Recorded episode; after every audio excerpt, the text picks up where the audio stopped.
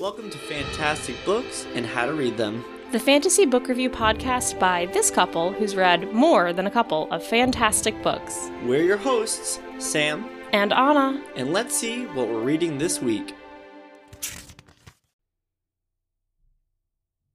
Welcome back, fantastic listeners. This is Sam and Anna. Happy holidays, and Yay! We are so excited to be entering this set of chapters in Wise Man's Fear. We've left the boring chapters behind. Woo! Not necessarily boring, but definitely least exciting. Compared to how action-packed these upcoming chapters are, doesn't hold a candle to it, let's oh, yeah. be honest. So we will be covering chapters eighty-six through ninety-two this chapter, and or this episode. Things are about to get heavy. It's about to go down. Things, there's so much in here. Do you have any announcements before we get the ball rolling? Um, just a few. As we posted earlier on social media and on our page, we just wanted to let you all know that if um, you need a palate cleanse, we've recently started an interesting book, Winterset Hollow. And we've put out our first episode there, so if you're interested in some fantasy, definitely give that a listen. Yeah, so we're going to be doing some mini-series al- series alongside our regular season-long book analyses, so these are a little bit quicker. We won't get as in-depth as them as the way we do with The Name of the Wind, so this one's probably going to be about five episodes long, covering this new dark fantasy book called Winterset Hollow by Jonathan Edward Durham, and we just put out episode one of that this week, so that'll be coming out uh weekly on Mondays throughout December. It is really exciting so far, so definitely check it out if you're so inclined. Please support the author, buy the book, and follow along with us, or give it as a holiday gift.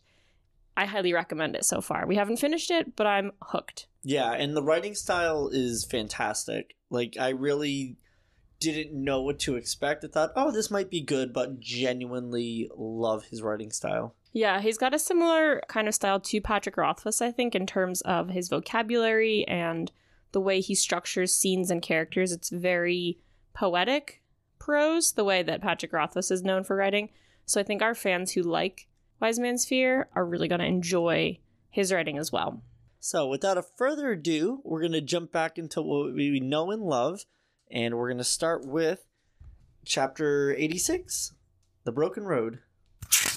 As ha- had been established previously, the characters are just sitting around the fire every night telling stories. They've been telling stories about Oren Velciter, Laniel Young Again, and Illien, so all characters we've heard peppered in throughout. They're kind of like big names. We know that Oren Velciter, um, his story was also told by Chronicler.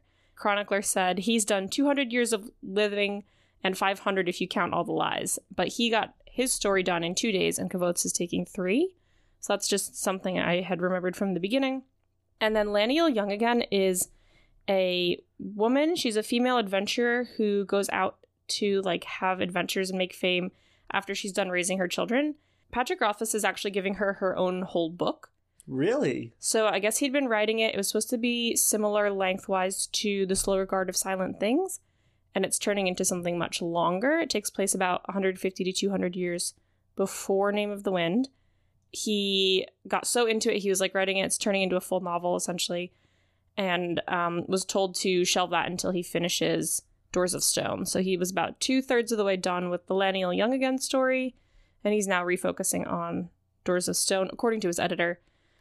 We'll see. That's really interesting. But I'm really excited to yeah. read that when it comes out, because I really liked Slow Regard of Silent Things. That's I love that premise. We always get in fantasy a uh, young protagonist. It's always coming of age. It's always like sixteen to young adult. So for somebody to have a whole adulthood of living and kind of reinvent themselves and do something new is so refreshing. And I think there's going to be such a wisdom in that, but also naivete, because like if you had spent your adult life kind of living a certain way and you're reinventing yourself, I think that's a really interesting concept. I like that a lot. I'm I excited to see how that's explored. Especially because women are often, if they're the heroes, they're written as like becoming the hero to protect their family or protect their children. So if like she's raised her children, they're all grown up and gone, and then she gets a chance at being a hero. I think that's a really fun take on that character. And obviously we know Illien is Kvothe's like hero. And is considered to be almost like a god within the Ademaru. He's notorious for his talent and his ability to sing and write songs and play instruments. I really think that Kvothe aspires to be like Illien and like Taborlin in a way. I think he wants to just be every hero all wrapped up in one. Yeah. I mean, I think that's the downfall of vanity. Like, what are you willing to sacrifice in order to be the greatest and most remembered? I think eventually it's going to catch up with him, though. Like I said, I think Kavoth's pride and his hubris are going to be his downfall. Yeah. But yeah, they're telling all these stories. They're telling stories about swineherds, tinkers' sons, fairies, demons, riddle games, all sorts of fun things. Kvothe obviously being a Demaru, and he says he's a Demaru down to the center of his bones, but he knows his mom is not a Demaru. So it's interesting that he's like, I'm the most Demaru of all the Demaru, but knows that only one of his parents is a Demaru. I think it's more than just blood for him. Obviously, it's like identifying for sure, but you know, his father is of like the troop and... No, I understand what he's saying. It's just interesting that he disengages like what potentiality his mother's bloodline brings. Right, because our theory obviously is that he's a Lackless. Yeah. And he never ever even thinks to think about his mother's family. I don't know. Just thought it was interesting. Mm-hmm. So because he is a Demaru, though, he knows all the stories, or he says at least he knows the shape of them. So he knows pretty much how all the stories are going to go. Nothing's surprising. He still enjoys it. It's a comforting routine for him.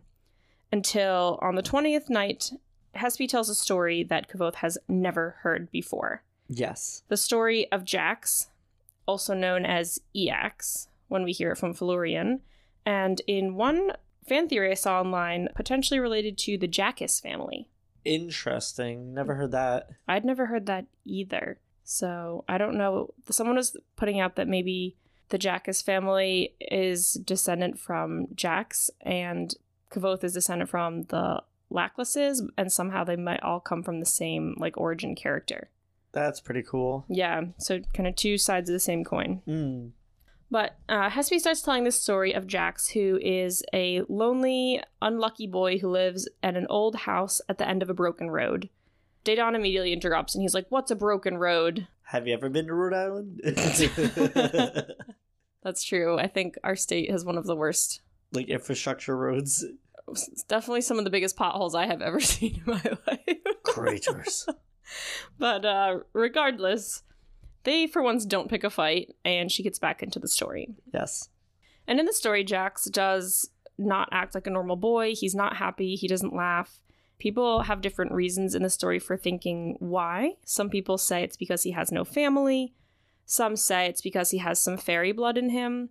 Either way, everyone knows that he's unlucky. Like, every time anything good happens to him, it ends up getting ruined. So they say, like, if he gets a shirt, it gets a hole in it. If he gets some candy, it falls on the ground. So he always has some difficulties. Until a tinker comes down the road to Jax's house. The tinker asks him for a drink, and Jax brings it to him.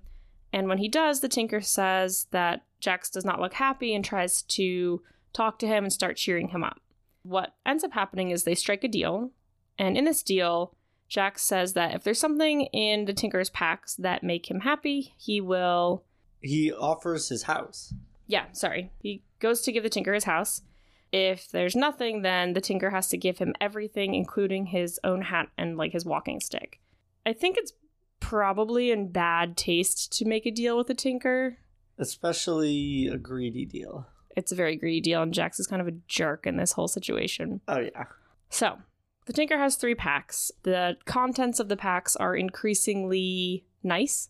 So the first pack is, like, pretty simple stuff. There's marbles, there's ball and cup game. Oh, can we talk about that for one minute? Absolutely. I love Martin's disdain for ball and cup. I agree with him one hundred percent. It is the most boring game. But it's funny because he's like, nobody in their right mind enjoys a ball and cup. It's a stupid game. But it, it's just, no, of course, it sucks. You probably attempt to play it for like thirty-five seconds and then you're like, okay. Yep. But I just, I like that for some reason. There's just such a, like a loathing for it from his perspective. It's true. Uh, I, yeah, I can't really blame him. Um, in the second pack is... Book of Secrets, a piece of iron that fell from the sky, so like a meteor. I think that's Elodin stone. Ooh, yeah. I didn't even think about that. Mm-hmm. That's I'm clever. Intrigued by the Book of Secrets. That sounds awesome. So, so secretive. What kind of secrets are in there? Mm. And then there's definitely some like trinkets, mechanical things, like a soldier that walks around, but nothing, unfortunately, pleases Jax. Yeah. He just constantly is like, no, no, I don't like that. I'm not happy with that. So the Tinker gets nervous. He's going to have to open his last pack because it only has three items in it, and they're his most valuable, and he only shows them to the wealthiest of his customers. Mm. But just as he's going to reach for the third pack, Jax points at a pair of spectacles or eyeglasses. When he puts them on, Jax is not really impressed. He's like, eh, things look the same. Yeah. Until he looks up at the sky and sees stars and the moon and says he's never seen them before. So I don't think he has very good eyesight. Well, it did say he was unlucky. Maybe he's, what is it, farsighted if you can't see things far away? Nearsighted. Maybe he can't see them. Yeah, so... Thus, a whole new world has been opened up to him. But that is not enough to make him happy. He wants to own the things that he can see. He wants the moon yes. for himself. Which, like, what a stupid kid. Yeah, that's, I feel like the crazy. epitome of child logic right here. Well, I just feel also like, if you made this deal where you have to be happy with something, couldn't you just pretend to not be happy with anything and win the deal? It's an unfair advantage, but granted, this is just a story. I know. I know it's a story. And I know that you and I have a theory that all of the stories in this world are connected. Yes. So uh, Jax's like situation with maybe lack of sight could be somehow connected with Seletos' one eye and giving up his sight for a greater sight, or Thakuthe's ability to see into the future. So like, there's lots of things with sight in other stories as well. Mm. But Jax decides that owning the moon will make him happy. The Tinker counters by saying that the moon belongs only to herself. She doesn't belong to anyone. But mm. Jax is like, well, fine. I don't care what you have to say. I'm going to take your walking stick and your packs because you've clearly lost the bet. And I'm going to go off hunting for the moon. The Tinker even wants to keep his hat. But Jax is like, no, you should have not gambled it away if you thought it was like that important. Ugh, what a snot-nosed brat. And even Tempi, like, grumbles about it. I think some things go over his head just because of a cultural difference, but this is something he knows very well, is never to like piss off a Tinker. Well, that's what I was about to bring up, is he does have a lot of issues with like language barrier and not knowing what's going on, but even the Adem know. So this is something that crosses like all cultures. Yeah. Which leads into our theory about Tinkers maybe being something more important than they seem to be. Yeah, not sure what, but they definitely have a certain societal status. Yeah, across all societies, which is wild. Yeah. Yeah, he's rude to the Tinker, which is not maybe the best thing to do. And in response, the Tinker is like, I hope you choke on whatever's in that third pack then. Yeah. Like, good. Jax deserves this. He's being such a brat. Jax decides, I guess, to... basically go on to the adventure of making the moon his and how to, like, get to her. Yeah, but he does decide to give the broken house to the Tinker, even though he didn't technically win it in the deal. But because he's going to go off on an adventure, he lets the Tinker have his house, which, like, I guess is nice, but it's kind of... consolation prize. Yeah, it's still not great. Hespi says that he's, like, walking and walking, searching endlessly. And, of course, she's interrupted by Dedan, who compares their situation to Jax's situation. To be fair, he kind of nails his, like... doesn't that sound just a little too familiar? Oh, yeah, he's right on the head. But even though Martin and Tempi have already interrupted, for some reason, Dedan's interruption is, like, too much for Hespi. She gets really annoyed. Dedan points out that everyone else interrupted, but he's clearly, like, upsetting the group because yeah. he's complaining about their situation, and he gets every chance he can to, like, moan and bitch and complain about being out in the woods and, like, roughing it out here. And everyone's like, look, we just wanted to have a nice story. Not think about that for half an hour, and you're ruining it. And even Kvothe jumps in, and Dedan lashes out at him, and he's like, stop talking to me like I'm a child. And thank goodness this whole situation is diffused by Tempi, because Dedan says, if the mayor had known how hairy your balls were, Kvothe, he wouldn't have put you in charge. And Kvothe has a bit of a comeback, but then Tempi breaks in and asks what balls are. And then asks why the mayor is looking at people's hairy balls. So the situation is completely diffused. Yeah, everyone just has like a full-on like uproar of laughter, and like all the tension just like gets funneled into this laugh attack. Tempe's really clever. He uses the little hand motion for satisfaction. So I think he did it on purpose. Yes. Like he knew what he was doing. He's learned enough of the language to know that he was helping. And with this diffused situation, Dedan is like, all right, asks Hespi to, to resume her story, but she says she has to do it tomorrow because once she starts, she can't like restart in the middle. Yeah. It's hard for her to remember. So the situation is diffused, thankfully, although the, the group's coming to heads more and more often. They're all getting on each other's nerves. They're all bickering and fighting. Everyone's patience is wearing very thin, but they agree that tomorrow she will finish the story. Chapter eighty-seven, The Lethani. This is a good chapter. This is a really good chapter. Kvothe and Tempi are going back to Crescent, the nearby town, to get supplies. Side quest.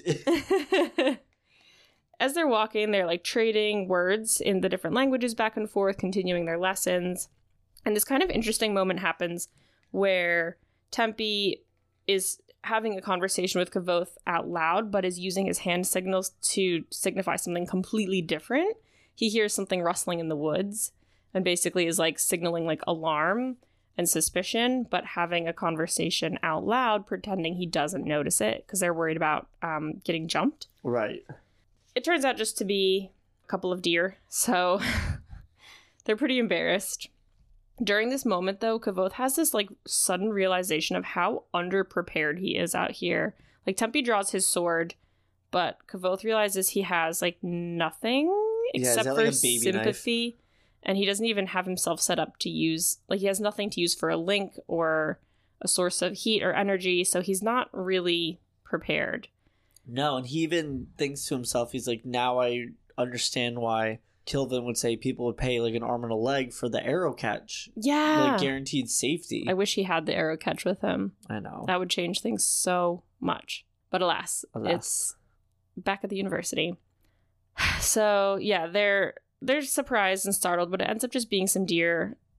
Tempi uses his fingers to signify embarrassment, and this is kind of the first hint we get that maybe Tempe's not quite as good at some things as he is made out to be as an Adem mercenary. He didn't know who was in the bushes, but he could probably have like figured out it wasn't people. Maybe. I mean, they are hunting bandits, so they kind of have their dog ears up. Right. I'm just saying, like, you know, when in the future when Kvothe goes to Ademre, he realizes that Tempe's not really like seen like as tier. A very good mercenary. Yeah. Like this is the kind of first time we get a hint that he isn't actually maybe quite as good as he could be. Mm. Um, but then he really doubles down and has a great comeback moment in the town of Crescent. So Crescent's like pretty small, but it's like just enough of a town for travelers, and they are restocking on supplies. There's a couple of helpful types of places. There's like a livery and a farrier, a little church that's also a brewery, and of course there's an inn called the Laughing Moon, which is funny considering the story they this, just went over. Yeah, this chapter is sandwiched by the story of Eax or Jax finding the moon. And when they go in, Kvothe had brought his lute, and he was really hoping that he could play and get free lunch in exchange, but when he goes in, it is like super uncomfortable. Everyone seems to be really grumpy, and there's a weird tension in the air. And he realizes that, like, he really wanted to play, not only for the free lunch, but because the enforced, like, silence of being in the woods was really starting to wear on him. So this has been about a month since he's been able to play his lute. If you think about how upset he is now versus now in the frame story as Coat, how many years he's been without music, that's a huge difference for his character. Just soul-crushing. Yeah. So they're running out of money, uh, and they walk into this tavern where there's just a really weird atmosphere. Yeah, no, so much tension and frustration, and even the serving folk are like, what do you want? We don't have time for this. Yep. So they order their lunch, and they're talking to this guy as they wait for their food. He's like, look, everyone's here looking for work, but there's too many folk getting, like, killed off in the woods lately, so people are getting kind of edgy. People want work, but, like, nobody's paying well enough, so, like, tensions are high.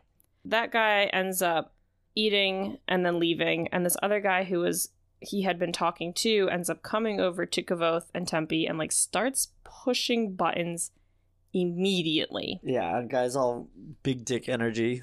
Yep. So he's like, "Oh, how much money do you make?" Talking to Tempi because he's wearing his mercenary reds again now that he's in the town. Tempi is having trouble understanding this guy, so Kavo's trying to help interpret. It's not going very well because this guy's trying to like be pushy and then getting mad at Kvothe every time Kvothe jumps into the conversation, but then Tempe's not understanding, so it's really awkward. Tempi also doesn't really understand that this guy's trying to pick a fight with him.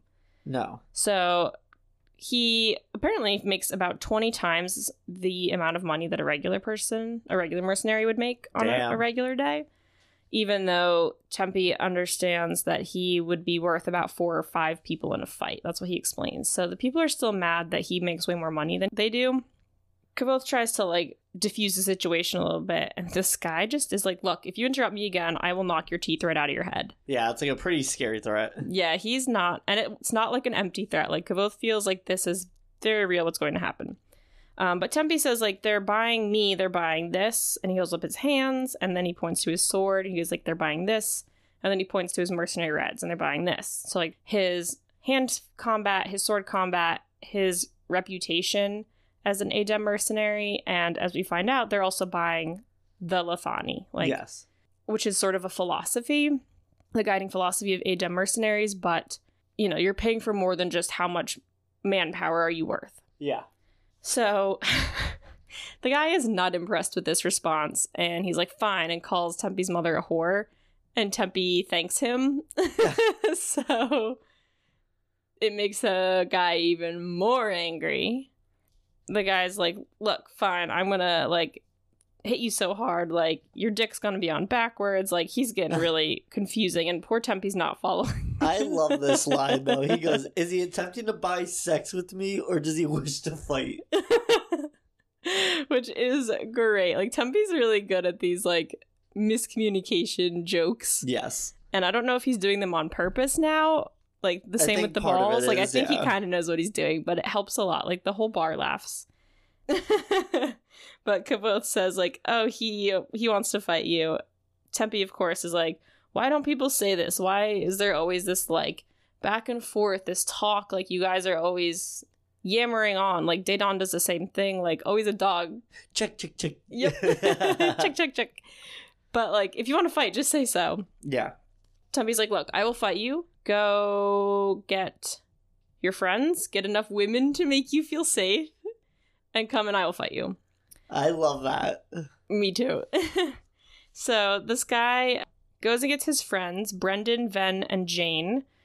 Two of them join him. The third person is like, look, I have seen an Adem mercenary fight, and I'm a little too drunk, so, like, I'm out. Yeah, I'm good. I love that he calls them blood shirts. Yes. Because of the reds, which is, like, a really cool nickname. Yeah, good slang. Really good slang. But he knows what they're capable of, so he immediately doesn't want to fight them. Kvothe isn't really sure what to do here. Yeah, he's, like, he's definitely nervous. He's super nervous. He says he's seen a lot of fights, like, between the university bars and being a musician. Like, he's been in the bars and performing at bars when he's seen a lot of things break out. And he makes a big difference between, like, a barroom scuffle and, like, taking someone out back to an alley and, like, beating the shit out of them. Yeah. And he's really nervous for Tempi. But at the same time, Tempe's super calm. And the calming effect that Tempi has kind of rubs off on Kvothe. And yeah. He's like, okay, like, maybe maybe things are good. Maybe it'll be all right. Tempi tells Kvothe, watch my back.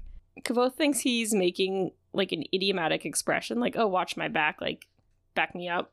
We find that Tempe's literally asking Kvothe to, like, watch his back and his stance as he fights. Like, look at him. Yes. So there's a little bit of confusion there. The fight is crazy. So also, I love Tempi here where he goes, oh, there is only one woman? Yes. Is enough. You may bring one more. And then I I love, like, the insult. She goes, you swagger cock. I'll show you what a woman can do in a fight. And then Tempi just nods politely because they have no idea, like, the best of the Adem warriors are women. Yeah. So he thinks that's, like, a respectful thing. Yeah. She takes it as an insult. but he still thinks he can take at least one more woman. One thing I've noticed about Patrick Rothfuss is sometimes he'll have like slang words that come up in like clumps. Mm. So like swaggercock has come up multiple times throughout the past like few chapters, but it doesn't come up before or after that that much. So it's almost like he's discovered a new word or something. It's like, it's going to exist here. Yeah, like this set of chapters here will use this word, and then we'll use a different one, a different section. That's just me picking up on weird writing things. Tempi says that this is his first fight of this sort. So as soon as he says that, I got a little panicky, and Kvothe definitely gets a little panicky. Immediately cold sweat, just like, shit. Yep. So he takes out a knife, and he's, like, holding it under the table, but that's all he's got. He doesn't know what to do.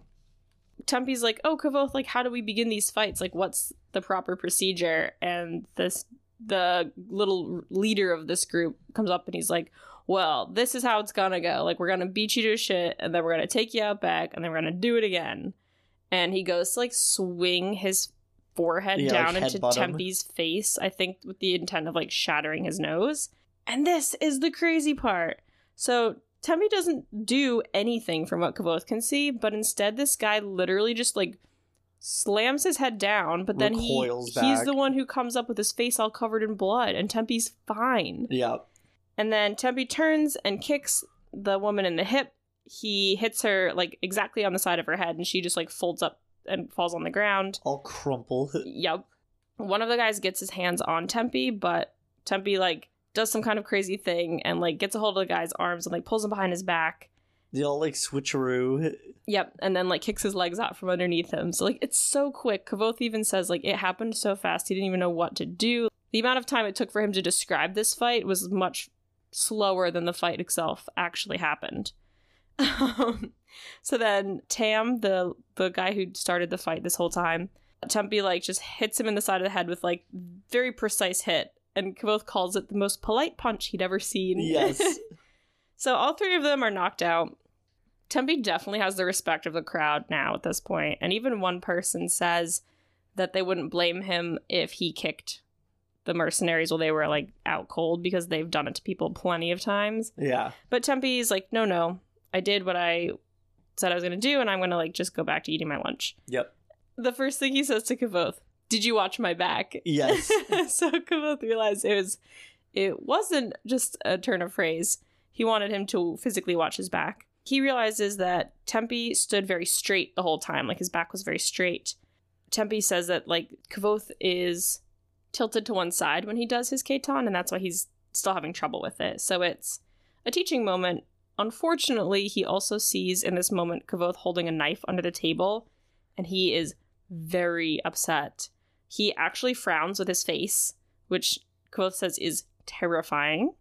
He signals with his hands vast disapproval. Yeah. And just says, they will speak on this later. So he's playing the I'm not mad, I'm disappointed card. Ugh, it always hurts so much. It hurts so bad, and Kvothe is definitely feeling it. Oh yeah, just dog with his tail between his legs. Just yeah, like, mm. Very upset. So they walk in silence for hours until Tempi finally says, like, they have to talk. They have to talk about the Lethani. So Kvothe inside is like, yes, yes, I can finally learn. Like, I, it was the one thing he'd asked that offended Tempi a lot, so he didn't want to bring it up again. All secrets. Uh, a book of secrets. Kvothe does say, like, I thought you said I should not ask about the Lethani, but Tempi's like, well, I love this. I'm not sure, but, like, you kind of need to know, but... And I love this because he literally goes, serious. Tempi looked at me for a long moment and then burst out laughing. I don't know, and I can't tell you. Still, you must speak on it. Because, like, I think it's one of those things where it's, like, a nervous laughter and, like, a forbidden thing. I think it's also the fact that he doesn't know how to actually describe what the Lethani is. He doesn't have words for it. So the whole idea of it is just, like, so preposterous that he starts laughing. So he asks Kvothe to tell him what Kvothe knows about the Lethani. And I, I love this because Kvothe knows the stories about Lethani being like a secret armor that Adem mercenaries wear, and they gather up all their words inside them. And Tempi thinks this is ridiculous. Oh yeah, he's straight up like geeks. He's like, this is crazy talk. Yeah, he's like, that's crazy not natural. Like, that's just absolutely so wrong. Kvothe's like, yeah, but I saw you fight today, and like what you did was something I didn't even believe could be done, so I don't know, maybe like that is real. Tempi shows him exactly what he did do, so he he shows like these very subtle body movements that you can make that will change your fighting. So he goes and walks Kvothe through the whole process of the guy putting his head and going to smash into Tempi's face, and like how Tempi can angle his head just so so the guy ends up hitting the top of his head instead of Tempi's nose, shattering his own face on Tempi. So like it's just like very subtle strategic movements of the body. Kvothe is just like, oh, well, it was like so fast. I didn't know what it was. Yeah. So he's he's kind of embarrassed that he didn't understand. He tells Tempi he'd heard it in a story, and Tempi's like, well, you have fire in your hands, so I can understand why maybe you'd think that was like a real thing. The Lethani basically is like a philosophy. It ends up being like a path of right and wrong. And there's a lot of like confusion. He's trying to use metaphors and similes to explain it. He's talking about a path. Kvothe keeps asking situations like, is it giving food to children who need it? Is it helping people? Is it not killing people? Is it fighting? Like, is it all different things? Trying to talk about it in terms of morality in black and white, where like the Lethani is gray, where it's literally intuitively doing the right thing at the right time. And it's not necessarily about for morality's sake. Yeah, it's more of a philosophy and a way of understanding the world and like living in it and reacting to it than a sense of law or code, which is the way Kvothe is trying to understand it. So again, it's like him trying to learn from Elodin and get yes. straight answers when there isn't one. And one thing that really confuses him is that Tempi says, to be first with the knife is not of the Lethani. If you win and are first with the knife, you do not win. Mm. So it's almost like honor. Yeah. But not. One thing that I did find while I was doing a lot of research is that the Lethani is very similar to Chinese Taoism. Okay. Which is a semi-philosophical school. It overlaps with religion, but I'm not really sure of like the distinction. So there is a Reddit page that breaks it down. But basically what they are saying on that one, my summary, is that in Taoism, the Tao is neither straight nor winding. So that's kind of like how Tempi describes the mountain path that you're on. Yeah. And it is simultaneously both is and is not the natural order of all things. So like all things follow the natural order, but you can also go off the natural order. And the only way to get back on and find the Tao again is through meditation, introspection, and study of yourself until all of your actions follow the Tao. So it sounds really similar to the Lethani. And what's interesting is like to truly follow the Tao is to do so without knowing it, because then it's become a part of yourself. And at the end of this, Kvothe says he doesn't understand. And Tempi says, it's good that you do not know. And that is also of the Lethani, like knowing that you don't know. Yes. So it's very confusing philosophically. Kvothe struggles with it a lot. There's also a lot of parallels between the Ketan and Tai Chi, because Tai Chi is the martial art that embodies the Tao. So there's a oh. lot of like almost direct things that were taken from Taoism culture and used for the Adem culture. So some people use that as a critique of the book. But also some people say that maybe Patrick Rothfuss didn't know like all of what Taoism was and just kind of pulled a lot of philosophies together to create the Lethani. But I was I was reminded a lot. I just read a book on ancient Greece. Tempi says it's good Kvothe does not know. It really reminds me of that famous line, the only thing I know is that I do not know. Yeah, it's like in that there's wisdom. Right. So a lot of it's just like the path of your life and making choices to find like the right way to do things. But Kvothe is very perplexed by this whole thing. Well, I feel like with his mind and his training and his experiences, it's always been ways, especially language and absolutes. Yeah.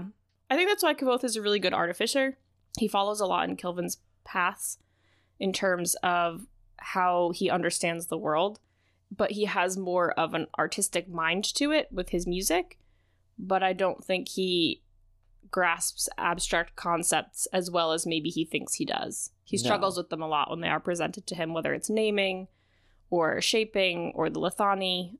He likes kind of direct real world correlations to things. He likes puzzles and logic more so than open-ended thought. Oh yeah, and like you can't even blame him because that's literally his upbringing completely. between Abinthe and music, it was very structured, very, in a way, right or wrong. Yeah, and he's good at learning that way. He has a, definitely that kind of brain. So it's interesting to see him struggle with the, the opposite of that. Chapter eighty-eight, Listening.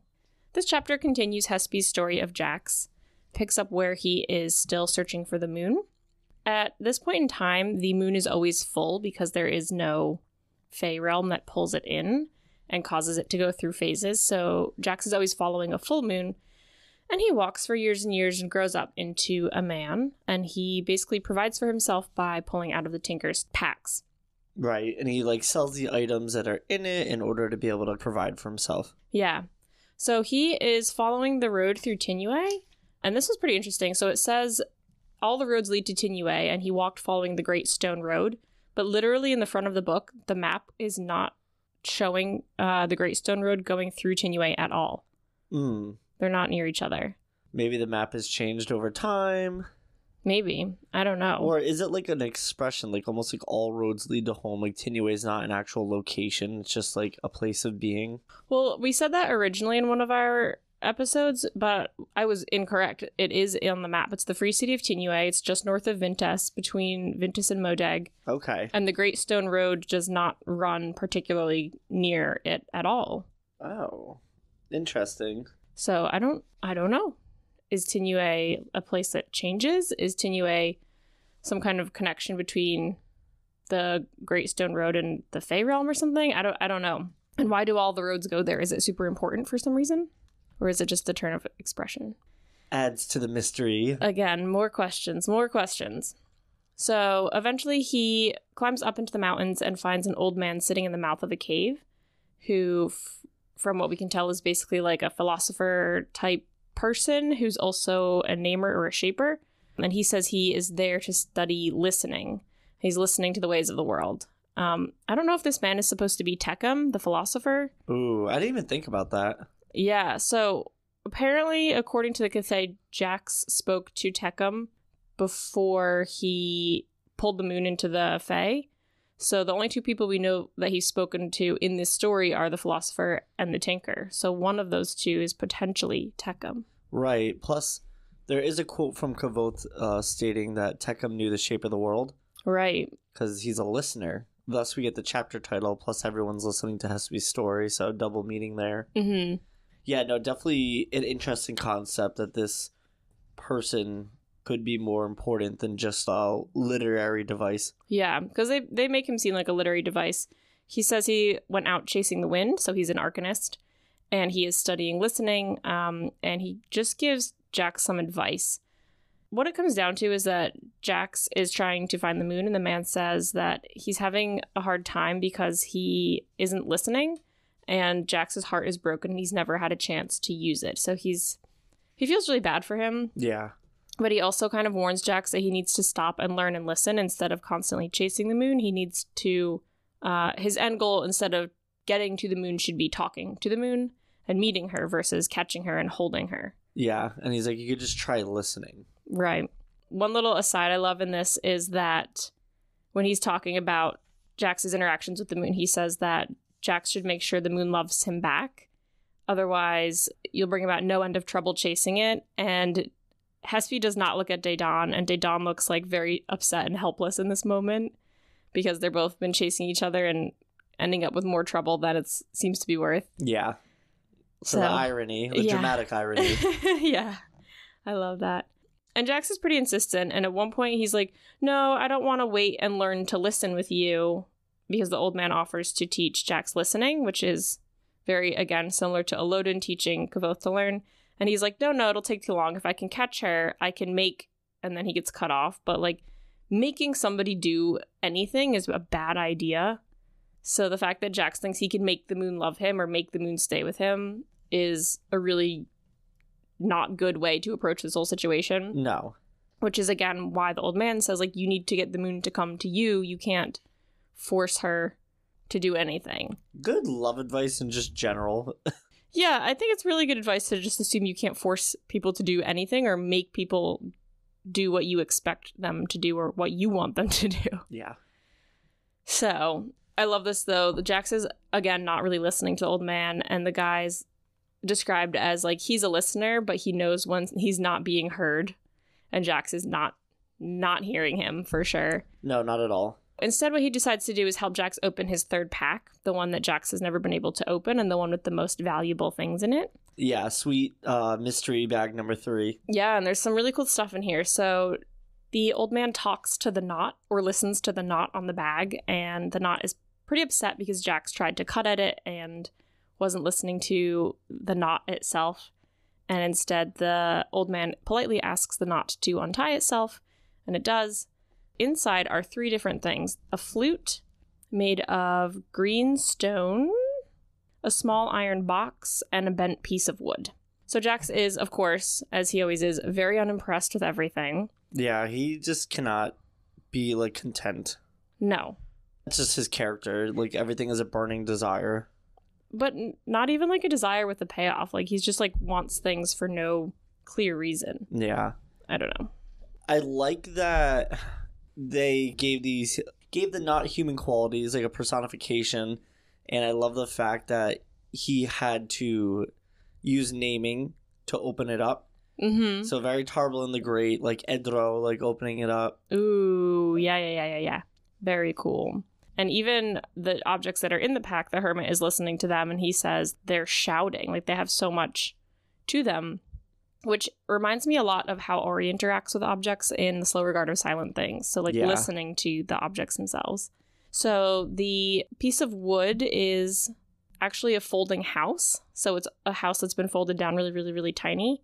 Jack starts to try to unfold it. And the guy's like, no, no, no, don't. Yeah, un- not here. Don't unfold it inside my cave. I don't want you blocking out the sunlight.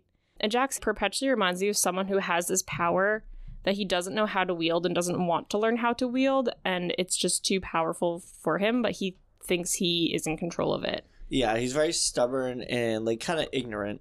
Yeah, like, he's not learning the proper ways to do things, and I like that this chapter is tied in with the Lethani of, like, learning the ways of the world and how to manage your, like, responsibility to things, whereas Jack's just, like, blundering through life and, like, almost builds a house in this guy's cave and, like, ends up doing all this stuff that's, like, not what he's supposed to be doing. Yeah, it's very much doing something well, doing it right.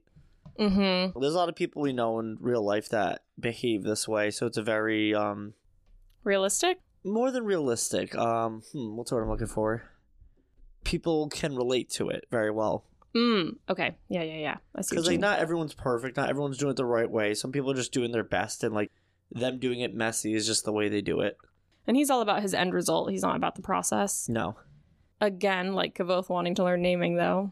Stubborn boy! So many stubborn boys in these chapters. The second item is the flute, and he blows it, makes a ta-ta-dee, ta-ta-dee, which is the uh, the Will's Widow, or the Night Jar, which is the same whistle, whistle that Kvothe made. Kvothe wanted to use earlier, so again, some more weird parallels happening. A bunch of birds fly down, even though it's daytime, so it seems to be more than a typical flute. And the box is empty. The hermit explains that, like, it's the emptiest thing he's ever heard, and it's meant for keeping things inside. And Jax seems pretty unimpressed with this, but he ends up using it to his advantage later. Right. Jax is just pretty set on moving on. The hermit, again, asks one last time if he just wanted to learn to listen. It would take not too long, maybe some months or years, but Jax is like, nope, I'm too busy. I have to go. I've been on my quest for the moon, and that's my goal. Yeah. So he goes off. He ends up climbing all the way to the top of these stairs and building the folding house, and it creates this mansion. But again, Jax, not being able to control the things or the power that he has, builds it all wrong. So there's, like, staircases that don't go anywhere. Sometimes you'd look at, out of a window in a room and it would be sunshine and spring, and then you'd look out of a window in the same room and it would be wintertime. So it's very strange, and almost all the fan theories point to this being the creation of the Fey realm, especially when Kvothe goes into the Fey realm. We can see a lot of similarities between the way this house... Certain areas are night and day, and it's messy and confusing, but it's literally because it's basically the creation of chaos, and, like, when you start a new world, in the beginning it's bound to be chaos. Yeah, it's really cool. So the house might be just, like, an allegory. I, it definitely is. I mean, this whole thing is a bit of an allegory, which is why it's like trying to get to the root of what the actual events were. Yeah. Because now the moon does go into the Fey realm, quote unquote. It goes through its phases. So, like, we know there is some origin to this. But Jax goes up to the top of a tower on his house and starts singing a song on the flute. The moon eventually comes down to him and they're talking. She and him actually get along pretty well, it seems. Um, but she says, like, she has to go, but she will always return. Yeah, like, the sky is my home. Yeah, I love, she's like, I am always and I am unchanging, but if you play your flute for me, I will visit you again. Jax is not content with this again. He's just very, like, me, me, me, me, me. And he's like, but I've given you three things, a song, a home, and my heart. If you're going to go, you have to give me three things in return. Yeah. He first asks to, like, hold her hand, and she agrees. I love that she says, like, one hand clasps another, and I grant your request. Like, it's given freely. Then he asks for a kiss, and then he asks for her name. It seems like she was not expecting him to ask that. It seems like she was expecting him to ask for her body. Yeah. But she's like, oh, only my name. And of course I'm like, no, not your name. Mm-hmm. only only your name, like, you idiot. And he grabs it and shuts it inside the iron box. But because Jax is luckless, he doesn't quite catch her whole name inside. So mm. she's his for part of the time and can go back to the sky for the part of the time, and that explains the moon's movement through the mortal realm and the Fey realm, going back and forth between the two, going through the phases. This story reminds me a lot of, like, the Hades and Persephone story of, like, she has yeah. to spend six months in the underworld and six months in the human world. I did do a lot of research trying to figure out what the moon's name might mean. So she says her name is Ludis. Um, from what I can tell, it means the only name that came up was, like, a Romanian name or something. Interesting. Um, and it means fame or warrior. It is also related to the Latin word ludus, L U D U S, which means games. Mm. So I can't really tell. No, what... that's hard to interpret, because you could go way off the rails on it and be like, well, games, you know. They're playing, like, mind games with each other, or, like, like there's yeah. all sorts of stuff. I mean, I think they just really didn't want to go for the obvious big, my name's Luna, you know what I mean? Right. I was just trying to, names are so important. Yeah. So I was trying to figure out what this might mean. I think so far I've been pretty unsuccessful at figuring out what that is. And the end of this story, like, Dedan loves it. He says that is a one hell of a story, and I have to agree with him. Yeah. And Hespi says that she learned it from her mother, who had learned it from her mother, and Dedan is like, well, make sure you tell it to your daughters too. That's too good of a story to lose. And I feel like this is finally a moment where they're they've clicked. They've clicked, but Dedan also has, like, I don't even know, like, a grace to him in this moment. Like, usually he kind of just, like, bitches and moans. He's kind of crass. Like, he's not a complete dunderhead, but he finally gets his timing right and shows that he's more than just, like, the big, strong dum-dum. Yeah, he has, like, an appreciation for this art and this story, and it really shows. And Kvothe, even way at the beginning when he met him, said Dedan has, like, wit about him, but he just, it's hard to see because he doesn't want to use it that often. Correct. Unfortunately, over the next few days, like, things go worse and worse and worse. Like, Martin gets sick. Tempi and Hespi get into a fight because H- Tempi sees her naked and he's standing naked. They're, like, washing in the stream, and then Dedan tries to jump in but, like, doesn't know what to do because he doesn't want to fight Tempi while he's naked. And, like, then it starts raining, and it doesn't stop raining. It's foggy and damp, and everyone is in a horrible mood. That was just, like, the calm before the storm. Yeah, no, for sure. I did want to make a tiny... I just wrote a list of parallels at the end of this chapter. So Eax and Kvothe are my, like, first parallel, followed by the moon and Ori being a second parallel. Yeah, she's always described in, like, the way of the moon. Yeah, and Kvothe doesn't necessarily own her name, but he gave her a new name, so he does have some sort of control over her name, the way that Eax has control over the moon. Um, the flute and the lute to lure both of them out. Ooh. And the folding house and the under thing are very similar to each other, wow. too. Wow. Great parallels. I never put those together, and I really enjoy that. Thanks. Yeah, I don't really know uh, wow. how much of it is intentional and how much of it actually, like, clicks into the pieces of the story, mm. but there's a lot of layers to everything. Oh, for sure. And, like, you know how much research and digging we do, so it's, I'm, not, I'm glad to still get some surprises. Chapter eighty-nine, Losing the Light. They're losing literal light in this chapter, and they're also losing all of their hope. Yeah, for sure. Things are miserable. Dire straits, for sure. Yeah. Weather's um, been crap. Everyone's feeling like crap. Martin's getting sick. The food gets wet. Like, it's just, it's not good. The wet bread reminded me, last night our dinner went bad by accident. Well, it's not like it went bad. We made chili, but it was like in a what, metal bowl instead of ceramic. So it was, it's like there was some reaction with tomatoes in the metal, and it came out disgusting. Regardless, uh, just like when Kvothe says, "If you've ever tried to eat a piece of wet bread after a day of walking in the rain, you know what sort of mood it puts you in." And we were in a pretty grumpy mood after that happened to our dinner. So I can't yeah. even imagine being stuck out in the rain all the time, and then having like wet, soggy bread to eat, and that's it. Ugh. Literally just sad for dinner. Yeah, so they've actually been there twenty-nine days, which is awful. Kavote's boots have been soaking wet for the past several days. Yeah, like you can't even get them dried. Yep, even using a little bit of sympathy, things aren't going well. And he gets back to the camp on this day, and Dedan and Hespi are sitting across from each other, like not looking at each other, arms folded, and the fire is between them, and it is dead. And Kvothe is livid. Yeah, he's like, why is the fire out? He just like starts calling them children. He's like, do I need to go get a child to babysit you? Like, you're acting like useless. Like, a trained dog would be more help. Like, he just goes like, he has no patience left. So Kvothe orders Dedan to go get some firewood, and he starts trying to get the fire back going. Tempi comes in, and even Kvothe says he's probably too busy to have noticed something odd in Tempi's movements. But then again, maybe he just didn't know enough of the hand language to pick up. But like, there's something a little weird going on with Tempi. We find out in the next few paragraphs, he says he was attacked by two men and he killed them. And he like waited a little while to bring out this news. So like, dude, speak up. You yeah. gotta give this information out. They're a little distracted because Martin came in and he's like close to having pneumonia. And Tempi said he was just waiting for everyone to get back there. And he was also collecting his thoughts. Like he... Despite being a mercenary, like, killing people is not easy, and he doesn't seem to like it. No. So he was kind of rattled. But he says that he killed two men not too far from there. Literally the biggest facepalm in the entire universe. We're just like, why did you mention this sooner? Yeah. And like, poor Tempi's just like, I'm sensitive. I know.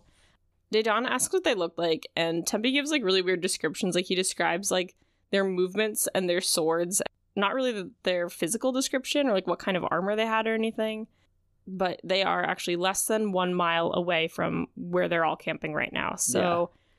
People get really excited. Martin said they weren't there when he passed, which was just before Tempi, so they would have not been there long. What they end up deciding to do is that Kvothe wants to go with Tempi and Martin to look at them and leave Dedan and Hespi behind, because he wants them to keep watch over the fire because he needs a source of heat for some sympathy. And his plan is to go look and find the camp, and then they're going to come back and, like, make a plan. Yeah. Of course, Dedan is not excited about this. He's like, what if we just get it over with tonight? Like, we could all go. I don't want to sit here behind. But Kvothe, again, really, really losing his patience. And then Martin is like, look, we're losing light. Like, we have to go. No more arguing. So they go off into the woods to find these bandits, and as we're going to find out over the next couple chapters, things don't really pan out the way they were expecting. They were just expecting, like Kvothe said, to do a little bit of reconnaissance and then double back. Yeah, not a full dive-in assault. There's a full, a whole showdown. Chapter ninety. Whoa! To sing a song about. That was some good unison we did that there. That was. So in this chapter... They get to the bandits that Tempi killed. Kvothe wants to look at them, and Tempi is like, no, you can't bother the dead. That's not of the Lethani. Yeah. So, of course, Kvothe is like, like I said, everyone has lost all their patience. Like, they are not really following morality as much anymore as I think they would have at the beginning. Yeah, no, courtesy's out the window. Right. So Kvothe's like, look, I can learn from them. I just need to look. Tempi's worried he's going to perform magic on the bodies, which he really is not for, but... Tempi agrees. He makes Kvothe ask if he can look at them because they're his dead. And so he agrees to let Kvothe look at them. So he sees that they have some leather armor, but that's like really all he notices about what they have on their bodies. But they are definitely older than he expected, and they have a lot of calluses and scars on them. So they're like hired veteran mercenaries or people that have been fighting a long time. Like, this isn't just like uh, rebellious group that got together of like farmers and workers. Like this is people who are organized fighters. Yes. As Kvothe says, they are veterans. Yes. So Martin actually finds their trail. They left the trail pretty obviously, so I don't know if the bandits actually wanted them to find the trail this time or if this just happened to be lucky. But Martin's like, why don't we follow it? Uh, it'll be easier for us to sneak up on, look at it in the rain because it's dark and you can't hear us as much. Yeah. So they're going to use the rain to their advantage. Tempi covers up the bodies and they carry on. And as they're continuing on, Kvothe and Martin notice, like, um, we're being followed. Yeah. Terrifying. Good on Kvothe, because he immediately is like, all right, like, you get on that ridge, like, hide behind this tree. They're going to come forward any minute now. Like, we're going to ambush them. Yeah, he's really fast thinking in this moment. One thing that's really funny to me is, like, as he's making this plan, there's, the storm is getting worse and worse. Like, lightning strikes, and Kvothe's getting a little bit nervous. Tempe's smiling and saying this is like his home, so I think he's feeling really in his element here. Yeah, like adrenaline's rushing, but the winds are howling and the lightning's crackling, like very much the storm wall in a Demre. Mm-hmm. So he sets up Tempi and Martin to do the ambush, and he's like, oh, I'll just stay out of your way. Uh, you know, I don't have a lot of weapons and stuff, but in the back of his mind, like, he's ready to use sympathy if he has to. Yeah, boy's ready to do some damage. Yep. So they're all waiting. And, of course, who comes trampling in? Oh, my God. Hespi and Dedan. And, like, just, I don't even know. I, I just love imagining Kvothe with, like, absolute incredul- like, in- incredulity. Help me out. Incredulity. In- oh, no. I know. In Incredulity? Incredulous. In- is it? I know. Is that not a word? Incredulous is the word. Incredulity is incredulousness? I think so. I swear we read books, you guys. I'm articulate.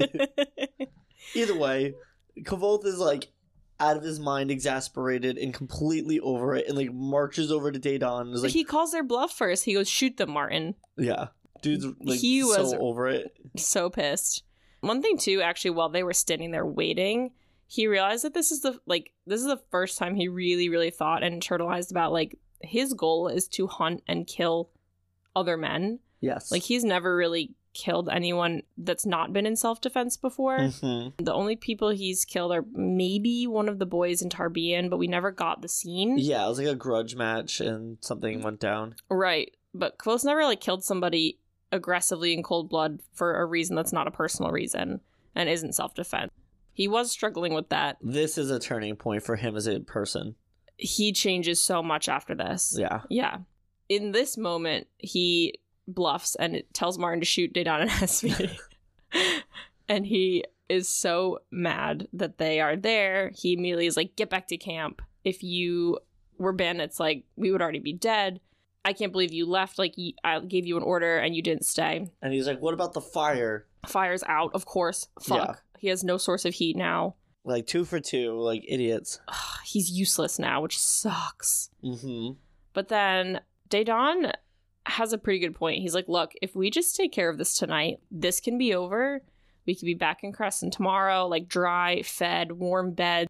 Yeah. Like, this is a month of huffing it out in the wilderness, and, like, this rain is unrelenting. Martin is sick. Not good. Yeah, like, we need to get this done and move on. Yeah. And so even though Kvothe is, like, so angry, he fully agrees with the logic, and he's like, fine. Yeah, he says only a fool fights the tide, because yes, everyone's starting to agree with Dedan. Like, people don't want to be out here anymore. No. They're ready to go. And so there's actually a really cool part here, just because forever, like, the Adimaru and putting on the theatrics. Oh, my God. This part is great. He has Dedan agree that he has to follow Kvothe's orders exactly. And Dedan swears it, but then he's like, Dedan, you have to swear on your name. And he pulls this, like, little theatrical bit here that's so... Oh, I love it. It's very Taborlin the Great. It's a very storyteller, book of old magic, where he was like, you promise on your name and your power, you'll do as I say tonight without question or hesitation. And when he agrees, he uses sympathy to basically... I guess make him feel, like, tingly or, like, flush for a second. Yeah, but Kvothe does a little, like, kind of mad dog thing where he's like, I have your name now, and gives him this, like, psycho smile. Yeah. At the same time, he does that sympathy thing, so he's unhinging. Yeah, and slowly. He smiles, and the lightning flashes, and then his face is back to normal as if it never happened. I'm like, dude! So good. So good. Stone cold. Very well played. So Dedan's shook, to say the least. Yeah. And agrees. Kvothe's plan for everyone is that he and Martin and Tempi will go ahead, and Dedan and Hespi have to follow ten minutes behind them. And Martin's going to be scouting out the trail. They have to follow that trail because they don't want to all get separated. It's super dark. Yeah. So they're working in the night at this Plus point. Plus the periodic flashes of lightning just kind of disorient you and leave you kind of blinded temporarily. Yeah. So plans in action. Martin goes ahead. They're starting to follow him. And then Martin comes back. He has found their camp. Like, yeah. It's go time pretty much. Yeah, no, it's about to get real. And it's super intense because as they're looking forward, it's not just a camp. It's like an encampment. It's bigger than they expect. Martin hasn't fully seen it yet because he didn't want to get too close. But he's not really too worried, and Tempi doesn't seem worried. But Kvothe, again, in his head, is, like, nervous. He doesn't even have the fire as a link anymore. He realizes that, like, he's fairly unhelpful in this situation. But he's a great, again, a great actor. So he's like, let's go. Rallies the troops forward, essentially. They're getting closer and closer. They're creeping up this, like, bank. In a flash of lightning, they see a sentry. Martin shoots the guy. And, and in the next flash of lightning, like, Kvothe sees him, like, down on the ground. Martin had, like, a money shot. Like, he got this guy just, like, at the perfect angle to kill him, like, silently. Like, no one raised the alarm. The guy had, like, insta-death. It was, so like, the- a heart shot between the ribs. It was, like, nuts. Yeah. So that is the shot to sing a song about. Yes. Of the chapter title. Weirdly enough, Kvothe notices that Tempi's, like, whispering to the body of this man they killed. I think maybe he's doing, like, um, not a prayer necessarily, but, like, a, a, a like last rites. Yeah, I think that's what he's inferring, but basically he is wondering about that, but then he sees the camp and forgets about whatever Tempi was doing because it's about to go down. Chapter ninety-one, Flame, Thunder, Broken Tree. Which is actually a great chapter title considering the turn of events. But one thing I did want to quickly talk about was um the name that Kvothe is given in his time in Edemre. Maedra. Maedra, which means broken tree. Yeah. Interesting parallels here. Many, many parallels in these chapters. Yes. Almost too many. For example, in the first line, it says they're crouched around a crescent-shaped ridge, and my my note just circled crescent, and I go, the moon. So I was definitely pulling some parallels that maybe weren't there. As you said in the last chapter, this is basically like an encampment. This is a permanent place that they've been staying for a while. Yes. There's a good number of tents, benches, and there are all these poles in the area in the clearing that Kvothe at first isn't really sure what they are. So he starts talking to Martin, guessing how many people are in the camp. Martin said that there's at least ten if they're sleeping two to a tent, but the big tents could sleep maybe five more people, and they could be sleeping four to a tent, so there could be like up to thirty people. Yeah, so it's really tough odds right now. Yeah, they're not really sure. They've killed three, but that's still not really helping out the odds in any way. Martin is pretty sure that there's at least twenty of them down there. He just has, like, a gut feeling. So that's a four to one ratio. Not looking good for our group. No. Martin's starting to panic, which is, like, interesting because, you know, he's been a mercenary for a while. He's been a hunter. And of all the people, he's really losing his cool. And Kvothe is the one that has to be, like, the grounding rod. Well, I think their plan is that they're going to leave. Yeah. Kvothe says, like, do you think you can convince Dedan that this isn't a good idea? We'll shoot as many as we can, like, from up top when we have the advantage and then disappear until we can come back with a better situation. Yeah. Although if the group is still going to be a four to one ratio no matter what, like, there's probably not much they can do to give themselves an advantage. Yeah. It is looking pretty bad. Tempi's saying, like, they should kill some, leave, and then surprise them and maybe come back a different time. They decide that they're going to have to go back and tell Dedan and Hespi. But when Martin returns, suddenly he tells Tempi and Kvothe that he can't find them. So they must have gotten turned around following the wrong set of tracks. now they don't know where they are. They're lost in the woods, and they cannot communicate to Dedan and Hespi that they're not going to go through with this fight right now. Yeah. So, okay, that's why Martin starts freaking out. Yeah, because he doesn't want the group to get all divided and lost. So like, he starts freaking out about that. And there's like this weird kind of like lull for this moment where they're not really sure what they're going to do. Like everyone's kind of paused and panicked, and then it's interrupted by a shout and screaming and swearing. And it is Dedan. He they can hear his voice from the other side of the camp. So like they're across from each other on this ridge. They're not really sure what's happening. But all of the men down in the encampment come like running out. The posts that were there that Kvothe wasn't sure about, they prop all these like boards against and basically like wall themselves in. Yeah, so like, they're really, really well protected. So, so the odds are even worse now. Yeah, because like their Martin's bows and arrows are, really aren't going to do much unless he's a pristine shot. And even then, if they shoot, if he shoots once, they know where they're coming from. Yeah, so it really puts him in a precarious position. Right. Tempi's basically useless, and so is Kvothe. So the three of them are up there, basically sitting ducks. Like they don't have any kind of way to attack. Mm. So Kvothe, of course, is like, this is the time when a skilled arcanist would have been able to give them an advantage. Yeah. Or do something, but he has almost nothing. He has no fire and no link, and he can't do anything without both of those. Yeah. So, of course, rain is coming down now more heavily. Um, like, things just keep getting worse and worse and worse for our little group. So Martin is like, what if they're hurt? What if they're, like, should we go get them? Should we help them? And Kvothe just thinks in his mind, what if they're dead? And that thought, like, spurs him into action. And this shit is so cool. Yeah, no, he it's amazing. He goes into the Heart of Stone deeper than he has ever been in before, and if you ask me, he gets in a little too deep. Like, yeah, he it's like a trance is kind of psychotic in the next few pages. Yeah, no, it's a, I don't know, nerding out, it's so cool, it's fascinating and badass, but it's also like, dude, you go like you are leaving your humanity behind in like this you moment. Know when something is so shocking you can't look away, like that is this chapter. Yes.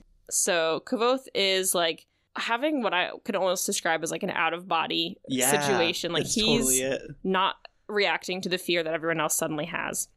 And his I- idea here, he says, Martin, may I use your dead? And it's like an absent like question, like so casually like stated, like, oh, what a psycho, what a psychotic thing to say.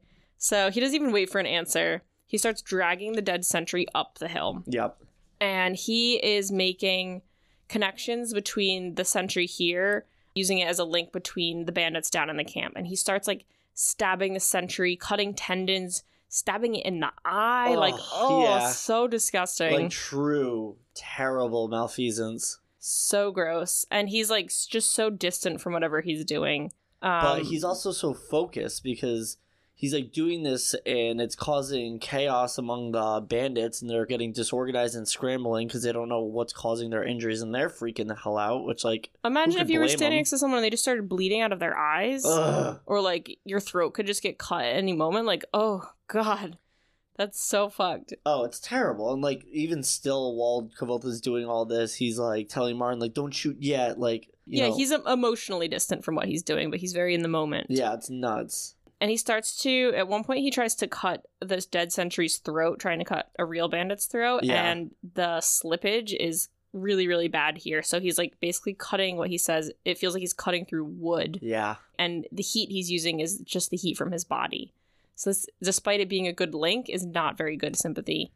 No. And so ugh, it's so intense. Like this, I feel like this chapter, the writing is done so well with like the rawness of the weather and the grisly nature, the violence. It's so primal and like tooth and nail for survival, and it's it's scary almost. Yeah, like the and seeing everything in the flashes of lightning, the way Kvothe sees it is wild. So like uh in this next moment, the lightning strikes and he sees what he did to that body, and he's like, oh, I'm there's like blood everywhere, like my hands are covered in blood. And then he decides, even in this moment, he's unwilling to maim the hands of the dead guy because he's so protective of hands. Yeah, so he flips the body over. What a weird thing to do, right, too. Like, it's like, fine, I I'll under- gouge someone's eyes out, you know, but, get like, their liver. No, no, I can't touch the hands. Yeah. Like, it, yeah, it's it's it's definitely... He's in, like, a weird mania. Yes, that's the best way to describe it. Only way I can it. describe this. Oh, my God, it's wild. It is crazy. So, yeah, he's running out of... areas of vulnerability.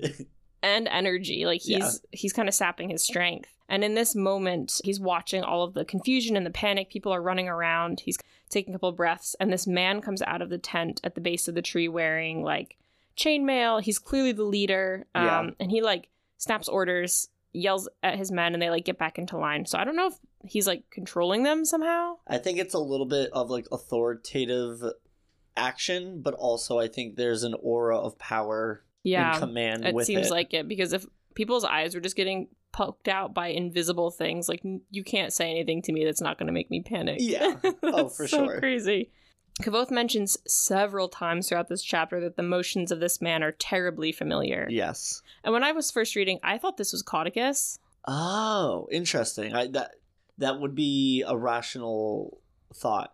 Because he'd mentioned a few times that, like, he's going to come up against Cauticus again. Cauticus wanted revenge against the mayor, and he'd seen Cauticus recently enough where the motions would be familiar. Mm. But this is, like, deep, deep memory. Core memory. Yeah, so he, as we know, this is Cinder.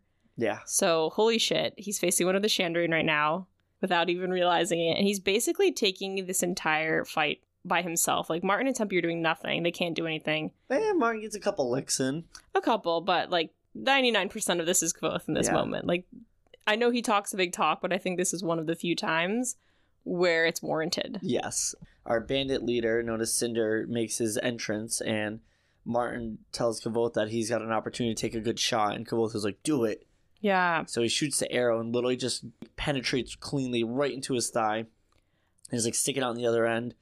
But it doesn't seem to do anything. Oh, this guy's not even phased, and that's like the intense part. Like, he literally snaps the arrow on and, like, the other end and pulls it out. And then just keeps walking. And so Martin, like, it's funny because we're getting all these, like, snippets to, like, the core of him and his personality here, where he's very clearly superstitious and religious, and he's panicking, and just, he literally feels like he's in God's hands now. Yeah, he starts praying. He, I love this, great Telu overrolled me with your wings. That's a great phrase. Yeah. But he is, like, convinced that he is up against some sort of demon or creature, because no one should be able to take an arrow in the leg like that. Yeah, and I, I love it because there's just such an intense spike of adrenaline and fear that gets shocked through Martin, and it really ups the ante of, like, the fear and survival and danger with yeah, what's yeah, happening. Yeah, yeah, yeah. The next thing that Kvothe does is he tells Tempi to bring the sentry's bow. So he's going to try a different link to slow down the fighting, and he uses the bowstring against the arrows that are, or the bows that are being shot at them, and, like, cuts five. Yeah. Yeah, he make, breaks his mind into five, tries to do it one more time, but he's, like, reached his limit, so he's able to cut five bowstrings down in the camp, which buys them some time, doesn't injure anyone, but he's hoping that it gives him, like, one to two more bowmen to deal with in the next moment or so. Right. Unfortunately, Binder's chills are basically creeping up onto him. Like, he is starting to feel hypothermic. And so he gets out of the Heart of Stone pretty quickly. And, like, he comes back reeling. Yeah, he's like, oh, shit. Like, like this is probably more than he could handle. Yeah. No, he's, like, in such a dangerous and, like, vital position. Like, he is so vulnerable right now. Yeah. So what he does, I'm a little confused by this. So in the next moment, he sticks his face up above the ridge to get a better look at what's going on now that he's out of the Heart of Stone. Yeah. Someone shoots an arrow at him, and, like, the wind blows it away. But then what he starts to do is stab the sentry's body over and over in a rage. But he's not in the Heart of Stone, and he's not still got sympathetic links going on, right? I think he, Why he, is he stabbing the body? I think it's, like, a futile effort for him to either wake up his limbs, or he's just in such survival denial mode that, like, concentration's so foggy that he's just doing anything he can in that moment to hopefully make something happen. Okay. So he's just, like, kind of losing it. Yeah, he's definitely losing I it. I wasn't sure if I had misunderstood and he was still linked up the body with other people's, but I didn't think he was doing anything at that point. No, I think he's just literally in denial, and he's feeling out of control and out of power. So cool, cool, yeah, cool, cool, cool, like cool, cool. true, true, true mania. Yikes! And um, I love this part. It's so cool. This part is so cool. So lightning lights up the sky one more time, and this gives Kvothe an idea which makes him laugh a terrible laugh, which I love that description. Yeah, like, it's so, like, mad scientist. Like, you can just see the picture in your mind as you read this part. Just, like, you know in cartoons and people have, like, they're, like, looking at, like, fire or whatever, and, like, the fire reflects in their eyes. Like, yeah. I just imagine, like, Kavoth's eyes going all white from looking at the lightning, and he's like, yes, ah, ha, ha, ha. Oh, yeah, it's, like, every, like, mad scientist, like, ha, ha, ha, and there's always the lightning in the background. Yeah, so he... kicks Martin, yeah. tells Martin to get up there or they're all dead, and starts, like, pulling Martin up by his shirt. Martin is just, like, praying. He's absolutely terrified. He's in shock. Yes. Um, he realizes that Martin is seeing him, like, covered in blood. It's, like, streaked all over because of the rain. So he realizes Martin's probably, like, understandably scared. Yes. And uh, so he tells Martin to shoot the tree, and he's kind of just looking like him, like looking at him as if he's gone crazy, which in a way he kind of has. Yeah, I think everyone's lost it in this moment. Yeah. Like, when I first read this, I was so confused when Kvothe told Martin to shoot the tree. Yeah, I had no idea what was happening. I was not clear as to what's going on, but it is so cool. Martin shoots the arrow, but at the same time, he's also praying. Yeah, and I love this, the way this scene is set up. There's such a... Um, a tension that's being built up in confusion, and I love the like the way it sequences out. Like, you, it's almost like a movie that plays in your mind the way you're reading this. Yes, it's so good. Kvothe is shouting at Martin, right? Like, yeah. yelling. And he gets mad at Martin for praying, like, under his breath, yeah. saying that Cinder can hear them. Yeah. So I don't know if Martin is actually calling Telu's angels, because Cinder looks, like, up into the sky... and is searching for something up above them, like looking around. And that's the last thing that the Chandrian did before they left Kavoth's troop yeah. camp. I don't know if the angels were coming, if Telu's angels are coming, if Martin called them, because I don't think he's actually hearing Martin praying. If I... Kavoth's yelling, he can definitely hear Kvothe. Yeah, no, I think part of it is like, I think one of those things where names still hold power. So Telu's name does have like, I think also, something's going on here with like, the names. I don't know if they necessarily are summoning angels to aid them, but the Chandrian definitely don't like to hear his name. Right. Well, if the Chandrian are real, I think we can assume the angels are real. Yeah. So something's going on there. Storms that's brewing. More than what is... Like, I'm trying to read between the lines a little bit. I think there's something interesting going on there. Yeah. Because, yeah, it says, their leader turned his head as if to search the sky for something. Something about the motion seemed terribly familiar, but my thoughts are growing muddy as Binder's chills tightened their grip. Ugh. So maybe if Kavoth's head was a little clearer, he could remember, but it's also been like years. Yeah. It's understandable he doesn't understand that this is Cinder. So as Cinder looks up, he's still yelling, like, shoot the tree, shoot the tree. Martin is a G here, like, shoots the arrow, wedges right into the trunk of the massive oak. It's like perfectly where Kavoth wanted it. Yeah. Uh, and I just love this whole part. He was just like... Uh-huh. He almost sacrifices himself here. He's yeah. like, the slippage alone in this is going to be bad.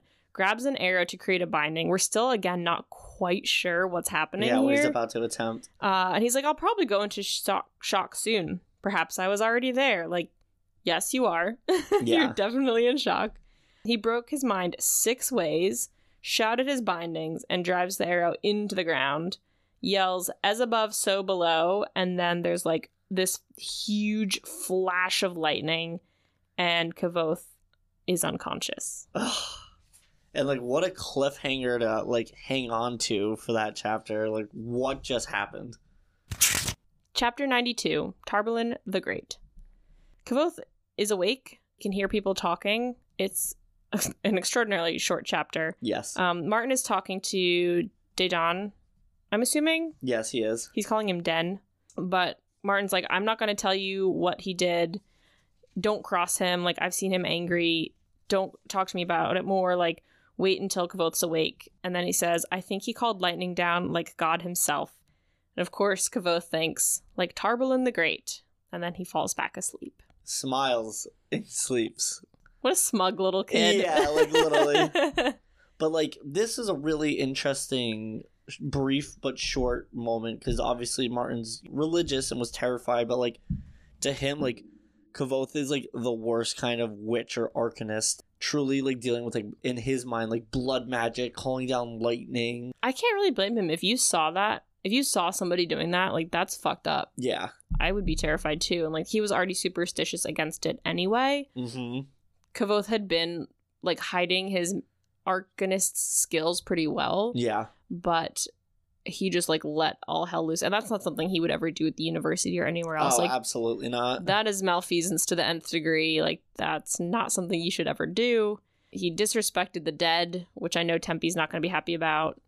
Thankfully, he saved his crew, but like, what was the cost? Yeah, like, definitely your morality and part of your humanity are on the line there.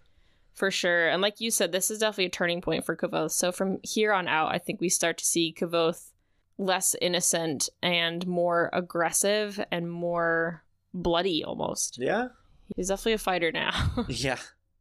Uh, and he kind of takes justice into his own hands from here on out as well. So, and that's the corruption of power. Yeah. And that's what we're finally seeing, is that he's no longer the boy in Tarbian. He's no longer like the dewy-eyed student at the university. He's out in the ruthlessness of the real world, and he finally has true power. And like, this is how he's starting to use it.